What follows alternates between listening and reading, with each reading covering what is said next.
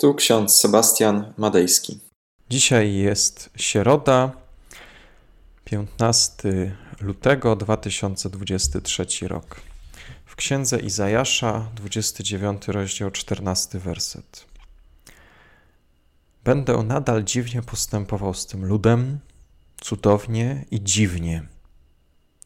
Zginie mądrość jego mędrców, a rozum jego rozumnych będzie się chował w ukryciu oraz Ewangelia Mateusza, 15 rozdział, 31 werset. Lud się zdumiewał, widząc, że niemi mówią, kalecy odzyskują zdrowie, chromi chodzą, ślepi widzą i wielbili Boga Izraela. Drodzy, na pewnym etapie Izraelici myśleli, ten nasz Bóg w sumie dziwny jest. Nie możemy go przedstawiać w sumie dlaczego? Taka jest ludzka mentalność, że zadaje co chwilę jakieś pytania. Ludzie, Izraelici zaczęli zazdrościć, że ludy ościenne, ich sąsiedzi mieli fajne bożki, piękne obrazy, posągi. Dlatego Izraelici też zaczęli sobie takie robić. Faktycznie na początku działało. W sumie nic się nie zmieniło. Modlenie się do bożków wcale nie sprawiło, że świat się zawalił że Bóg Izraela zaczął tam ich piorunami razić. Nie. Ale po dłuższym czasie zobaczyli Izraelici, że Bóg zsyła proroków, którzy ostrzegają, że jeśli lud izraelski się nie nawróci, to zostanie zerwane przymierze i spadnie ogromna katastrofa na cały kraj. No i się zaczęło. Najpierw Asyria najechała, splądrowali jedno, drugie, trzecie miasto i pojechali. A, nic się nie stało. Pewnie przypadek, tłumaczyli sobie Izraelici. I znowu robili to, co im się podobało. Potem przyjechali Egipcjanie, splądrowali kolejne, pierwsze, drugie, trzecie, czwarte miasto i pojechali. A to pewnie przypadek, myśleli sobie mędrcy izraelscy i dalej grzeszyli. W końcu przyjechali Babilończycy, zniszczyli wszystko, świątynię, Jerozolimę, wszystko, tylko tych, którzy ocaleli, zabrali jeszcze w niewolę. Wtedy zaczęto się zastanawiać, może jednak prorocy mieli rację. Ten nasz Bóg jest Bogiem dziwnym. Wybaczył nam tak wiele razy nasze grzechy, tak wiele ostrzeżeń nam dawał, a my go nie słuchaliśmy. I my też współcześnie patrzymy na ten świat i myślimy sobie, a to przypadek, że coś się wydarzyło, że jakieś trzęsienie ziemi akurat nas nie dotknęło, ale innych ludzi. A to przypadek, ale czy to jest przypadek, a może jakiś znak dla nas, którzy ocaleliśmy? Może to jest znak, że należy się nawrócić, że należy porzucić pewne grzechy w naszym życiu.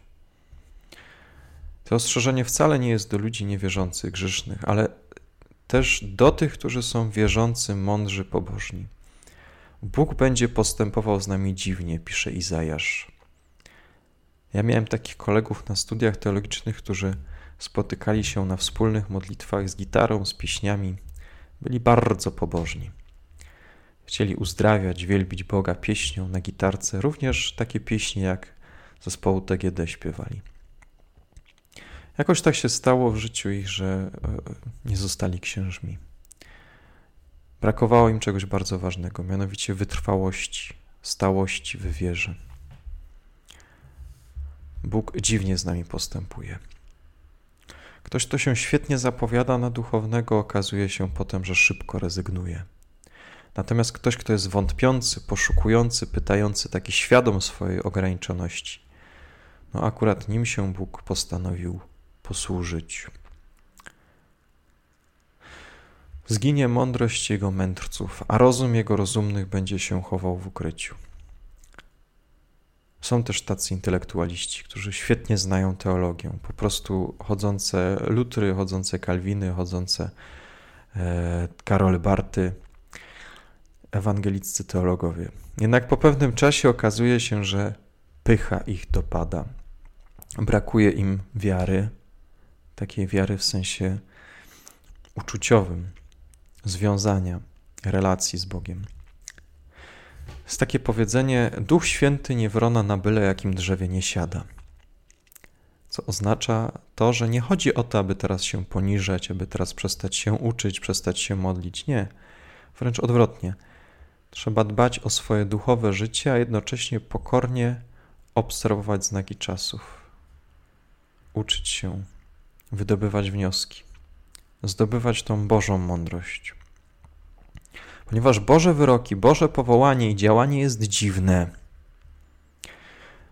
To, co dla świata jest mądrością, przez Boga zostanie zdemaskowane jako głupstwo, a to, co jest słabe i głupie w oczach świata, Bóg może użyć dla swojej chwały.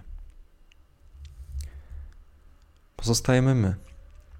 Pozostajemy przed pytaniem, czy jesteśmy otwarci na Boże działanie, czy szczycimy się czymś w naszym życiu. Może naśladujemy głupio e, tych, którzy są wokół nas, zamiast pytać się o Boże prowadzenie, o Boże Słowo. Może warto zgłębiać bardziej w naszym życiu właśnie tą mądrość, a zarazem też poszerzać relacje z Bogiem.